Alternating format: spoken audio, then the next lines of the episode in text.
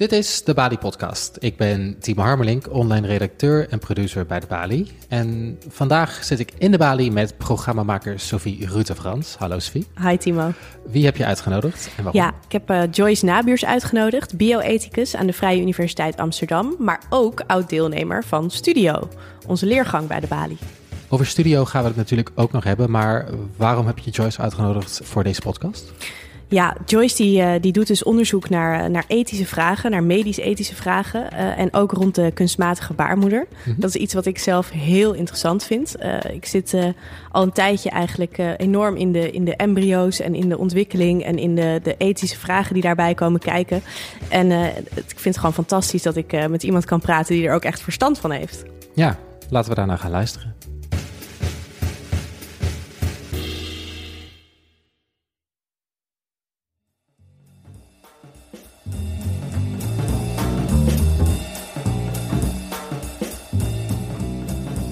Uh, Joyce, wat leuk dat je er bent. Ja, dankjewel. Um, ja, laten we maar gewoon uh, bij het begin beginnen. Uh, want jij bent bioethicus. Ja. Wat betekent dat precies en wat doe je? Ja, dat klopt. Um, ik heb uh, uh, filosofie gestudeerd. En uh, nu houd ik me bezig met onderzoek. Uh, en ik denk na over de manieren waarop uh, nieuwe wetenschap en technologie uh, onze normen en waarden en ideeën over wat de juiste beslissingen zijn veranderen. Um, en heel concreet, uh, een heel concreet voorbeeld, uh, denk ik, uh, dat iedereen kent, is social media. Uh, daarom hebben we een heel ander idee, idee gekregen over wat privacy betekent en, en wat we daarin belangrijk vinden. Dat is, uh, denk ik, voor iedereen ja. herkenbaar. En in mijn onderzoek hou ik me bezig met uh, de invloed van nieuwe voortplantingstechnologieën op Uh, onze ideeën over uh, goed en kwaad. Ja, daar gaan we het later zeker over hebben, over die voortplantingstechnologieën. Uh, dus als ik het goed samenvat, dan kijk jij eigenlijk naar de implicaties die technologie hebben op ons, ja, op ons gewone leven. Uh, ja. Ja, en over op ons, op het, op het, wat wij het goede leven vinden en wat de juiste beslissingen zijn. En, uh, en op de manieren waarop we met elkaar om willen gaan en hoe we onze maatschappij willen inrichten. Ja, en je noemde al even social media. Uh, dat heeft natuurlijk enorm veel veranderd voor hoe we met elkaar omgaan. Ja. Um, wat, wat kun je daarover zeggen? Wat, hoe heeft dat, is er één voorbeeld waarvan jij denkt dat heeft dit helemaal veranderd? Uh, oh, dat vind ik een lastige vraag. Omdat ik social media zelf herken, maar er niet per se heel erg in, in heb gedoken. Uh, ja, je hoort natuurlijk wel eens dat mensen bijvoorbeeld juist minder of meer eenzaam worden door, uh, door heel veel online te zitten. Ja, en wat ik zelf ook wel een interessant voorbeeld vind is hoe uh, uh, social media het liefdesleven van jongeren heeft uh, veranderd. Uh, en over hoe we eigenlijk juist uh, nou ja, steeds preutser daarvan zijn geworden, of in ieder geval uh, pas op latere leeftijd seks hebben. Dus je ziet eigenlijk dat die technologie, die brengt ons met elkaar in contact, die jongeren met elkaar in contact, maar dat heeft dus wel invloed op hoe we onze seksualiteit beleven en hoe we romantiek uh, aangaan. Dat vind ik zelf altijd wel een interessant uh, fenomeen. Ja, mooi voorbeeld. En uh, ook leuk om even de romantiek te noemen als we het straks gaan hebben over ons uh, reproductieve ja, stelsel. Ja. um, ja, we vragen altijd in onze podcast aan onze gasten, Um, waar heb jij je de afgelopen weken over opgewonden? In het nieuws of in de kranten? Heb je iets gezien waarvan je ja. woest werd of juist enthousiast? Ja, ik vind uh, baanbrekende nieuwe technologische innovaties, daar word ik altijd heel erg wild van. Uh, omdat ik het heel spannend vind om na te denken over, nou ja, wat zijn, willen we dit gaan gebruiken? Soms, vaak schuurt het ook een beetje. Vinden mensen het spannend? En uh, hoe willen we het dan gaan gebruiken? Of hoe willen we het juist niet gaan gebruiken? En één voorbeeld daarvan was een artikel in The Guardian. Dat is nu al enkele weken geleden. Over uh, G P T drie. Uh, en dat is uh, een artificial intelligence die uh, nou, mensachtige taal kan produceren. Uh, dus geen computertaal, maar dan moet je echt denken aan romans of aan, aan gedichten. Of uh, nou goed, echt iets wat, wow. wat we bij de menselijke creativiteit vinden horen. Uh, en uh, zo'n systeem had een compleet artikel in The Guardian geschreven. Een soort van essay over waarom we niet bang moesten zijn voor artificial intelligence. Ja, dat zou ik ook schrijven als ik uh, artificial intelligence... Ja, precies. Ik vond het wel een vrij specifiek. Dacht ik, oh, had je, had je hem nou die opdracht moeten geven? Maar goed, uh, en enkele... Ja, vorige week zat ik naar een podcast te luisteren. Een Nederlandse podcast die ik uh, heel erg leuk vind. Podcast over media. Ik weet niet of ik reclame kan ja, maken. Maar Alexander Klüpping en uh, Ernst-Jan. Ja, en ja. ik luister al heel lang naar hen. En ineens dacht ik, maar ik ik het, het was zo'n bevreemdende uh, vreemde ervaring. Ik dacht, iemand heeft hen overtuigd dat ze voortaan met scripts moeten gaan werken. Maar ze kunnen helemaal niet acteren. Dit, ik moet een recensie achterlaten dat ze weer terug moeten naar het oude format. Om halverwege, nou shit, dat is wel een spoiler. Maar um, om halverwege dus achter te komen dat dat ook G P T drie was. Uh, ja, ik, ik, ik zeg helemaal niet dat we het moeten gebruiken. Maar ik vind het een heel spannend om na te denken. Uh, op welke manier we het wel en op welke manier we het niet uh, willen gebruiken, zulke technologie. Dus ja. daar heb ik me heel erg, uh, daar was ik heel erg door gefascineerd de afgelopen weken. Ja, dus dat, dat is inderdaad een technologie die dan zelf dingen kan produceren. Maar moeten wij daar dan nog input voor geven? Dat... Um, ik geloof bij dit systeem is het zo dat je inderdaad input levert. Dus ik geloof dat zij een deel van hun podcast hadden ingevoerd. Uh, en uh, dat met die data een systeem dus inderdaad zelflerend is. En eigenlijk kan voorspellen wat, uh, wat de hosts zouden kunnen zeggen. En daar, uh, nou ja. En als jij zoiets dan ziet, denk je dan meteen van... yes, we gaan vooruit, wat goed... Uh, dit is weer een stap uh, in de richting naar een beter leven? Ja, dat is wel een goede vraag. Nee, dat denk ik eigenlijk niet. Uh, uh, nee, ik denk eigenlijk namelijk dat, het, dat, dat elke innovatie... Ik denk dat we nu ook al een heel goed leven hebben. En ik, ik geloof niet zozeer in een soort van ja, uh, vooruit, uh, vooruitstrevend of lineaire uh, uh, ideale toekomst. Uh, ik denk meer... na over, hey, we krijgen zo'n nieuwe technologie. Hoe zorgen we dat we met die technologie weer uh, zo'n ideale leven... of dat we het goede leven kunnen nou ja, nastreven? Of uh, wat betekent het goede leven nu met deze nieuwe technologie? En hoe zag het er eerst uit? Ja, dus dat gaat eigenlijk ook wel uit van de onvermijdelijkheid... van dat die technologie in ons leven komt. Ja, uh, ja... Ik vind het een lastige uitspraak, omdat uh, dit is inderdaad wat heel veel mensen uh, zeggen als het gaat over ethische discussies. Van waarom moeten we deze discussie voeren? De techniek die komt er toch wel. Uh, en dan denk ik, nou dat is helemaal niet gezegd dat die sowieso komt, dat ten eerste. En als die er komt, hoe komt die er dan? In welke vorm? Wie gaat er gebruik van maken? Op welk moment? Hoe ziet het design eruit? Wie mag er geen gebruik van maken? Voor welke doeleinden willen we het wel gebruiken? Voor welke doeleinden niet? Dus dan denk ik, ja, dat is een hele... Ja, ja, dat is te simpel gedacht. De technologie komt er wel of niet. Er zijn nog echt veel meer vragen, veel meer ethische vragen... die we onszelf kunnen stellen in het ontwerpen en het implementeren van zo'n technologie. Ja, en dat brengt ons eigenlijk ook meteen op het concrete voorbeeld. Uh, want we gaan het inderdaad uh, nu hebben over de, de reproductieve technologie. En dan gaan we voornamelijk even praten over de, uh, de kunstmatige baarmoeder. Ja. Um, ik kan me nog heel goed herinneren dat ik een tijdje geleden zo'n filmpje zag van een lammetje in een zak. Dat ging helemaal viral. Ja. Uh, kun jij iets vertellen over wat, wat is die kunstmatige baarmoeder? Ja, dat kan ik. Um, de kunstmatige baarmoeder wordt op dit moment op verschillende plekken in de wereld uh, ontwikkeld uh, door onderzoekers. Uh, waarvan dat filmpje wat jij nu noemt uh, een resultaat is. Uh, en dat wordt eigenlijk gedaan omdat er uh, nou ja, vroeggeboren kinderen nu... die hebben vaak uh, problemen met hun longen. Die zijn nog niet uh, volledig rijp. Uh, en ze worden in een couveuse neergelegd. En lucht is nog heel erg slecht voor hun. Uh, ze, zit, ze zijn het eigenlijk nog gewend op, op die leeftijd van uh, voor vierentwintig weken... Uh, dat ze in een, in een moeders baarmoeder zitten die gevuld is met vocht. Dus het idee is eigenlijk om met zo'n kunstmatige baarmoeder... die omstandigheden zo goed mogelijk na te bootsen. Dus niet een klein uh, ongebo- of, uh, pasgeboren, te vroeg geboren kindje... in een couveuse gevuld met vocht of uh, met lucht...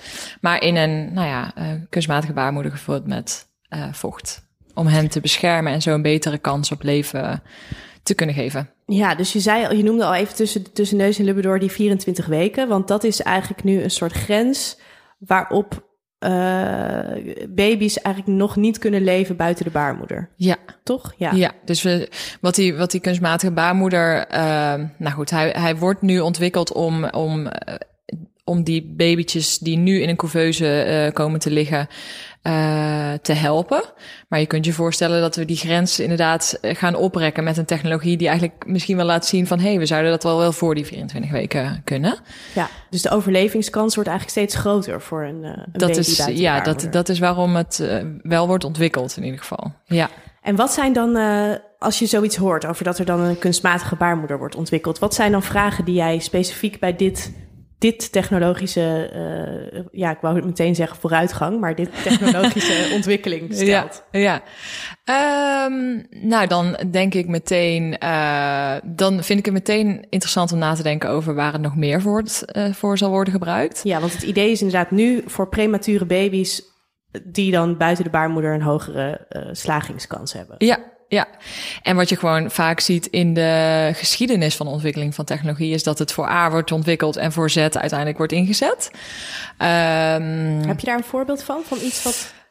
Uh, ja, een heel, uh, heel bekend voorbeeld is natuurlijk Viagra. Uh, wat voor A is ontwikkeld en voor Z wordt gebruikt. Uh, maar bijvoorbeeld ook met uh, I V F. Dat wordt veel ruimer ingezet nu dan dat het ooit is bedoeld. Dat is ooit bedoeld uh, voor, um, ik geloof, vrouwen die uh, verstopte eileiders hebben en daardoor geen kinderen kunnen krijgen. En het wordt nu eigenlijk voor veel meer uh, vruchtbaarheidsklachten gebruikt. Uh, dus je ziet dat het, dat het gewoon voor meer dingen wordt ingezet. En wat interessant is bij die kunstmatige baarmoeder is dat we dus zien dat het, dat het eigenlijk als je die zwangerschap voor je ziet, die negen maanden, dat we eigenlijk dus bezig zijn aan het eind van die negen maanden om, om die condities voor die, voor die kinderen te verbeteren.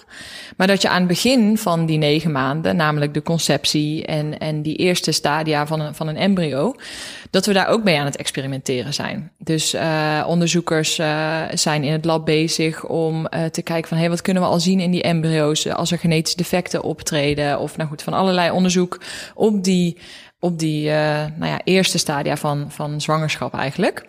Um, ja, en dat gaat echt om uh, zeg maar de cellen op het petrischaaltje die dan uiteindelijk zouden uit kunnen uitgroeien tot een, tot een baby. Ja. Die zitten op dat schaaltje, die zijn nog duidelijk niet herkenbaar als, als kind natuurlijk. Ja. En die kunnen wetenschappers nu hoe lang in leven houden? Uh, twee weken. Twee weken, oké. Okay. Ja. En uh, ze, ze kunnen tot twee weken, uh, omdat uh, ze dan wettelijk verplicht zijn om, uh, om die embryo's niet verder te laten doorgroeien. Dat is gewoon een wettelijk vastgelegde grens, omdat we willen voorkomen dat we, dat we kinderen in het lab, uh, heel even plat gezegd, uh, krijgen. Ja, dus dat is eigenlijk een ethische grens. Dat is een ethische grens, een wettelijke grens, een juridische grens. Maar uh, dat is de enige reden dat we niet verder zijn dan die twee weken op dit moment. Omdat, omdat, omdat we tot die grens al wel kunnen. Dus eigenlijk wordt er aan, die, aan het begin van die zwangerschap door uh, onderzoekers ook al gepleit om, uh, om die grens op te schuiven. Want we zijn heel benieuwd naar wat gebeurt er na die twee weken. Ja. Uh, dus je ziet eigenlijk, en dat vind ik heel spannend en heel interessant en ook een beetje angstig, maar ook heel erg interessant om over na te denken of, of leuk om over na te denken. Die grenzen zijn dus naar elkaar toe aan het trekken. We zijn, we zijn aan de morrel aan het eind en we zijn ook aan de morrel aan het, aan het begin.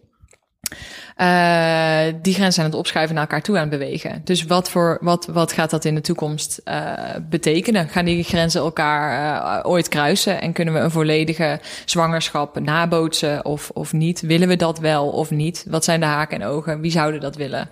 Ja, dus aan de ene kant heb je uh, aan het begin van de zwangerschap worden nu al Uh... een soort van embryo's gekweekt om te kijken of daar genetische defecten in zitten of hoe ziektes kunnen worden opgelost of hoe je daarin kan, uh, kan inmengen eigenlijk om gezonde baby's te krijgen. Dat mag nu tot veertien dagen. En dan heb je dus aan het eind van de zwangerschap nu die kunstmatige baarmoeder die eventueel ingezet kan worden om uh, baby's te voldragen aan het einde van de zwangerschap. Ja, misschien nog wel even goed om uh, te benadrukken in welk stadium van ontwikkeling we nu zijn, voordat ja. uh, mensen uh, denken dat, dat, dat ze dat al in een ziekenhuis kunnen tegenkomen. Dat is nu nog niet zo. Nee. Het filmpje waar jij aan refereerde, dat is een dierenstudie. Uh, dus uh, de technologie werd getest op lammetjes en daar was het succesvol. Uh, Nederlandse onderzoekers hebben, ik geloof in een Europees consortium, uh, vorig jaar uh, uh, drie miljoen gekregen om uh, ook een prototype voor mensen te gaan Uh, bouwen. En ik geloof dat de, het idee is dat ze daar over vijf jaar de eerste prototypes van hebben. Ja, dus we hebben het echt nog wel over de toekomst. We hebben het echt, echt over toekomst. Ja. ja. En dat is dan pas, zeg maar, uh, uh, dan wordt het echt ontwikkeld voor ding A. En voordat we dan dat gaan inzetten voor ding B, zijn we waarschijnlijk ook weer wat jaren verder. Zeker. Uh, en, en de vraag is natuurlijk of, of we daar ooit komen, of dat we met z'n allen beslissen, het moet echt alleen maar uh, op, uh, op deze manier voor pas, uh, te vroeg geboren kinderen ingezet worden. Ja.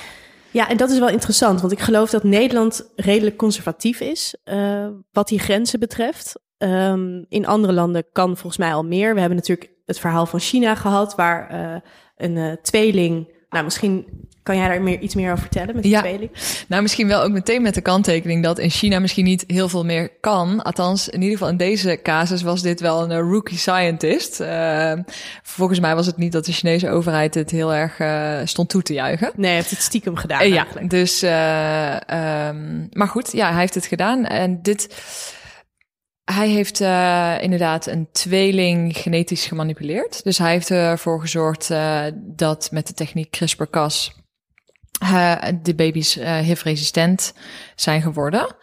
Uh, en dat zijn eigenlijk ja, de eerste genetisch gemanipuleerde uh, mensen. En ja, uh, ja dat is... Dat is wel echt een andere technologie dan kunstmatige baarmoeder. Uh, want de kunstmatige baarmoeder gaat natuurlijk echt om die omgeving van dat kind. Ja. Dus het is niet zo dat als we een kunstmatige baarmoeder hebben, dat we meteen ook genetisch gemodificeerde mensen hebben. Dat is niet zo. Nee. Dat zijn echt twee losse technieken. Maar wat je wel ziet, is dat dus in dat hele vakgebied van voortplantingsgeneeskunde, Uh, dus wat je net noemde, die, die gene editing, genetisch modificeren, de kunstmatige baarmoeder. Maar ook een techniek waarmee je bijvoorbeeld met uh, uit huidcellen zowel sperma als eicellen van één en dezelfde persoon kunt halen. Um, dat zijn allemaal technieken die natuurlijk wel op elkaar inhaken. En dat als je allemaal bij elkaar brengt, dat je, dat je kunt denken, oké, okay, hoe, waar, waar komen we uit? Ja, precies. Um, dus de, ja, er is gewoon heel veel gaande. Ja, en om dan even nog terug te komen, want dat maakt het denk ik wel overzichtelijk, uh, op die kunstmatige baarmoeder en uh, uh, dat, dat testen van die uh, embryo's aan het begin van de zwangerschap. Dat zijn eigenlijk uh, de twee dingen waar we het, uh, waar we het nu over gaan hebben. Um, wat betekent dat? Wat betekenen zulke technologieën voor vrouwenrechten? Ja, is, ja, is misschien een brede vraag hoor. Ja, dat klopt. Uh, maar wel een vraag die meteen ook uh, opdoemt uh, overal. Uh, naast discussies over een Brave New World. Maar wat je eigenlijk ziet is dat uh, we hebben nu te maken dus met, met die nieuwe technologische innovaties. Maar al veel langer zijn er in, uh, in onze cultuur ideeën over zo'n buitenbaarmoederlijke zwangerschap. Uh, Brave New World dus als meest bekende voorbeeld. Uh, maar ook in de feministische literatuur wordt er al heel lang geschreven over wat nou als een vrouw niet meer zwanger hoeft te worden. En je ziet daarin eigenlijk uh, ook wel tegengestelde meningen. Dus je ziet aan de ene kant dat Um, er een school zegt, dit zou geweldig zijn voor vrouwen, want de enige reden dat vrouwen nog niet volledig geëmancipeerd zijn, is het feit dat zij nog zwanger uh, uh, worden en daardoor nou ja, niet verder kunnen bouwen aan hun carrière en uh, lichamelijke ongemakken hebben en economisch worden achtergesteld. Dus uh, een soort van pro-kunstmatige uh, baarmoederkamp zou je kunnen zeggen. En aan de andere kant zijn er denkers die zeggen, nee, dit is weer zo'n typisch voorbeeld van uh, een patriarchale oplossing voor, uh, voor iets wat heel vrouwelijks en natuurlijks is. En die zien die technologie als iets heel mannelijks en uh, nou ja, eigenlijk juist het ja, overbodig maken van een, van een heel mooi vrouwelijk fenomeen.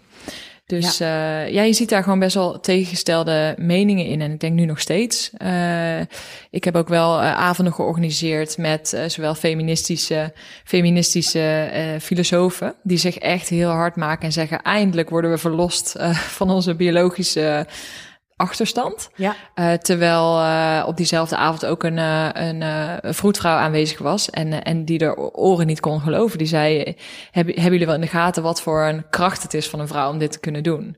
Dus uh, dat zijn heel interessante, ja, compleet tegenovergestelde meningen. Ja, dat is natuurlijk heel ingewikkeld. Dat kan ik me voorstellen. Ja. Um, ik moet zelf zeggen dat als ik erover nadenk, ik ben natuurlijk ook een vrouw, Um, dan vind ik het ook echt wel een heel ingewikkeld vraagstuk. Want aan de ene kant denk ik, hoe lekker zou het zijn uh, als we een beetje tegelijk met mannen op kunnen gaan. En aan de andere kant denk ik, ja, maar dit is nou juist dat ene unieke ding wat wij hebben. Ja. Um, en waarom moeten we dat ook weer aanpassen om ja. in die mannenwereld uh, mee te gaan? Ja, ja en voor mij, uh, ik deel dat wel. Uh, en voor mij, maar voor mij zijn deze ontwikkelingen wel ook een mooi, ja, Um, mooie gespreksstof om het met elkaar wel echt ook eens te hebben over, als we dan willen dat vrouwen zwanger zijn en dat zij ook de verantwoordelijkheid dus dragen voor de volgende generatie van een land. Ja. Uh, nou, dan, dan moeten we daar ook, denk ik, op andere vlakken rekening mee houden. Uh, en zorgen dat, uh, dat vaderschapsverlof echt wordt uitgebreid. Um, om maar eens een heel praktisch voorbeeld te noemen. Ja. Uh, dus ik denk uh, dat het alsnog een goede, een goede manier kan zijn om dat gesprek over vader en moederschap en de rollen die we daarin nemen en de consequenties daarvan met elkaar te bespreken. Ja, want daarover gesproken, stel je nou even voor, we gaan even een hypothetische uh, uh, droom in de toekomst in. Um, je hebt zo'n kunstmatige baarmoeder, die kan gewoon van begin tot eind uh, een baby dragen. Um, nu is een zwangerschap best wel het domein van de vrouw. Maar is die dan, als je je kind in zo'n in, in een, in een ding doet, ben jij dan nog in je eentje verantwoordelijk voor dat kind? Ja. Hoe verandert dat? Ja, ik denk dat dat echt een hele goede vraag is. Uh, de eerste verantwoordelijkheid waar ik meteen aan denk is, waar staat die kunstmatige baarmoeder? Wie heeft die technologie gemaakt? Uh, is dan het lab uh, de verantwoordelijke of uh, degene die de technologie ontwikkelt? Eigenlijk dezelfde vragen zie je nu ook bijvoorbeeld met zelfrijdende auto's. Uh, is de bestuurder verantwoordelijk of degene die de technologie uh, heeft gemaakt? Dus ik denk dat dat uh, heel erg meespeelt. Uh, maar ook denk ik inderdaad, de, de, de, de rol van de vader zal ook veranderen. Beslissingen over, uh, over de vrucht, die worden nu vooral door de vrouw gemaakt. Maar je kunt je voorstellen dat als dat niet meer in dat lijf van, van de vrouw zit, dan waarom zou de vrouw daar uh, uh, monopolie in hebben? Uh, dus ik denk dat dat heel erg verandert. Ja, en dat is ook niet zo heel ver weg. Want je hebt nu natuurlijk al dat met I V F, dat je embryo's kunt van tevoren bij elkaar kunt brengen en dan later kunt terugplaatsen bijvoorbeeld. Maar van wie zijn bijvoorbeeld die embryo's ja.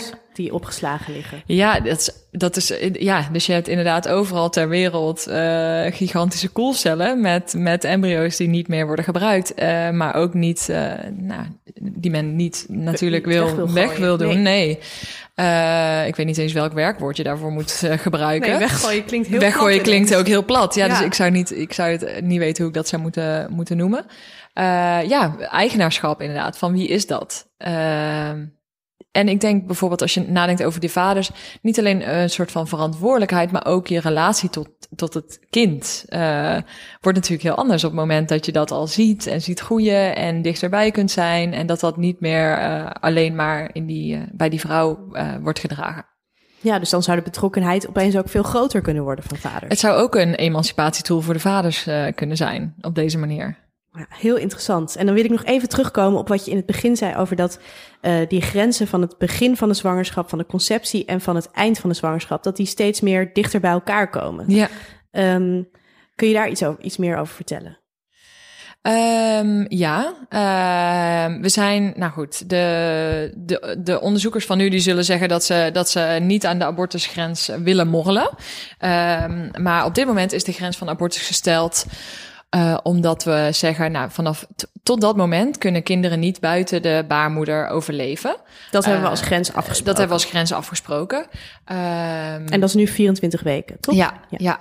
En um, dat gaat door zo'n kunstmatige baarmoeder, waarmee we dus echt die, die eerste Uh, weken kunnen verbeteren, uh, die babytjes beter kunnen ondersteunen.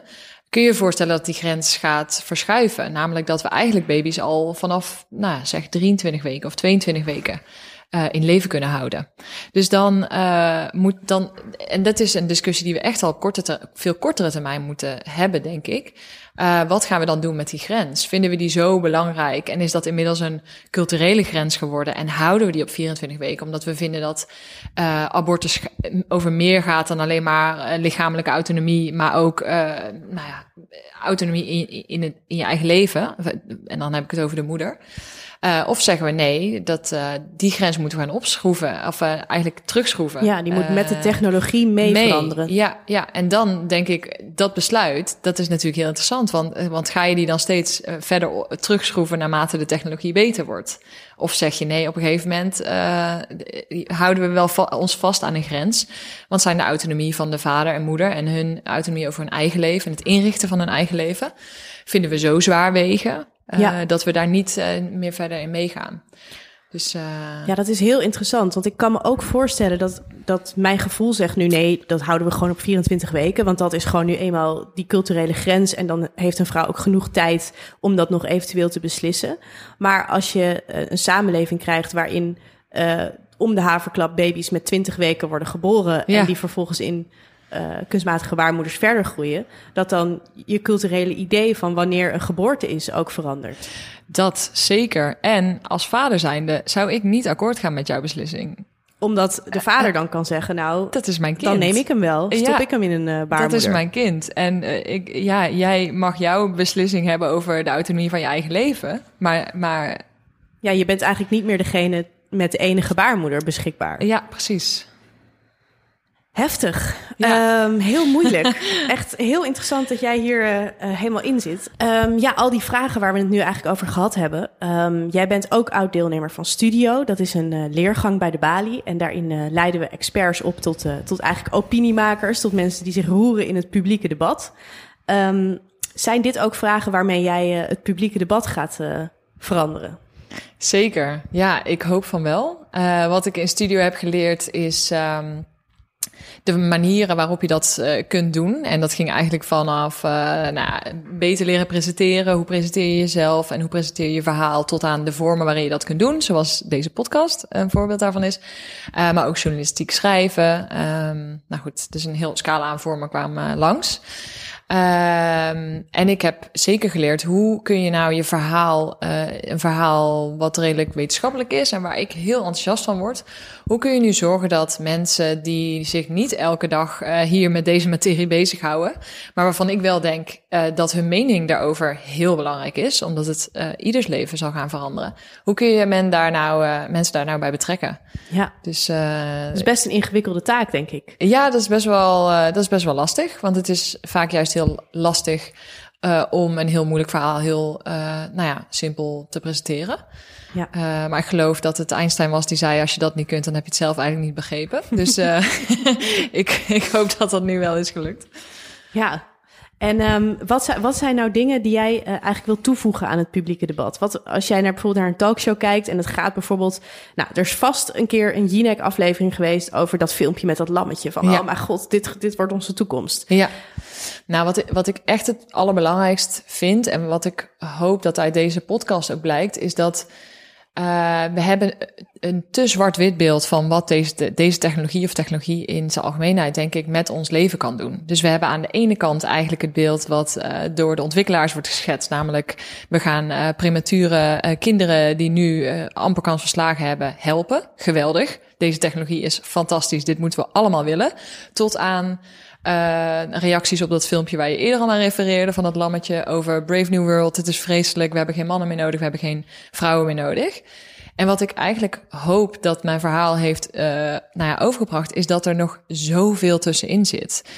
Uh, als het gaat over wie er gebruik van gaat maken... als het gaat over welke impact het heeft... sociaal, cultureel, uh, juridisch... Uh, En ook over hoe we met elkaar omgaan. En de verschillende mensen die daar gebruik van deze techniek willen maken. En voor verschillende redenen. Dus ik denk dat het heel belangrijk is uh, om met elkaar in gesprek te gaan. Hoe willen we deze technologie vormgeven? Letterlijk het design. Maar ook over uh, de integratie in de maatschappij. En dan uh, is die uh, nou ja, tegenstelling te simplistisch. En dan kun je, daar kun je heel makkelijk ja en nee tegen zeggen. Maar alles wat daartussenin zit, en dat is denk ik een veel realistischer scenario... dat is veel lastiger en daarin moeten we met elkaar over gesprek. Nou, heel mooi. Ik heb in ieder geval uh, heel erg veel van je geleerd. Um, ik heb ook nu heel veel zorgen, maar ook heel veel uh, uh, uh, spannende ideeën voor de toekomst. Ik ben heel benieuwd uh, hoe de, de kunstmatige baarmoeder zich verder gaat ontwikkelen... en Uh, wat we er allemaal van gaan horen. En ook uh, wat we van jou gaan horen de uh, ja. komende jaren. Ja, ik hoop dat, dat uh, zorgen... Ik hoop dat je je zorgen ook... dat dat in een gesprek... Uh, dat, je, dat je daar vorm aan kunt geven... en, je, en jezelf uh, empowered voelt... om jouw mening over wat jij wel zou willen... in die toekomst met die kunstmatige baarmoeder... Uh, daar een stem in te hebben. Want dat is uiteindelijk het belangrijkste. Ik denk dat heel veel zorgen... Nou ja, dat, dat is niet per se waar we verder mee komen, denk ik. Maar wat betekenen die zorgen nou? Wat, wat voor waarden liggen daaronder? Als je nadenkt over jouw zorgen, wa, wa, wat, zit er, wat, wat ligt daaronder aan belangrijke waarden die jij mee wil nemen de toekomst in? Dus uh, dat zou mijn oproep zijn aan iedereen. Als je je zorgen maakt, wat probeer te onderzoeken wat eronder ligt. Nou, dat is een hele mooie boodschap uh, om mee af te sluiten, denk ik. Uh, dankjewel, Joyce. Fijn dat je er was. En um, tot snel. Dankjewel. Dit was de Bali Podcast. Wil je nou meer weten over ons opleidingstraject, de Bali Studio? Klik dan op de link hieronder in de show notes. En goed om te weten is dat je je kan aanmelden tot en met twintig december. Dit was de Bali Podcast en wij zijn er over twee weken weer. Tot dan.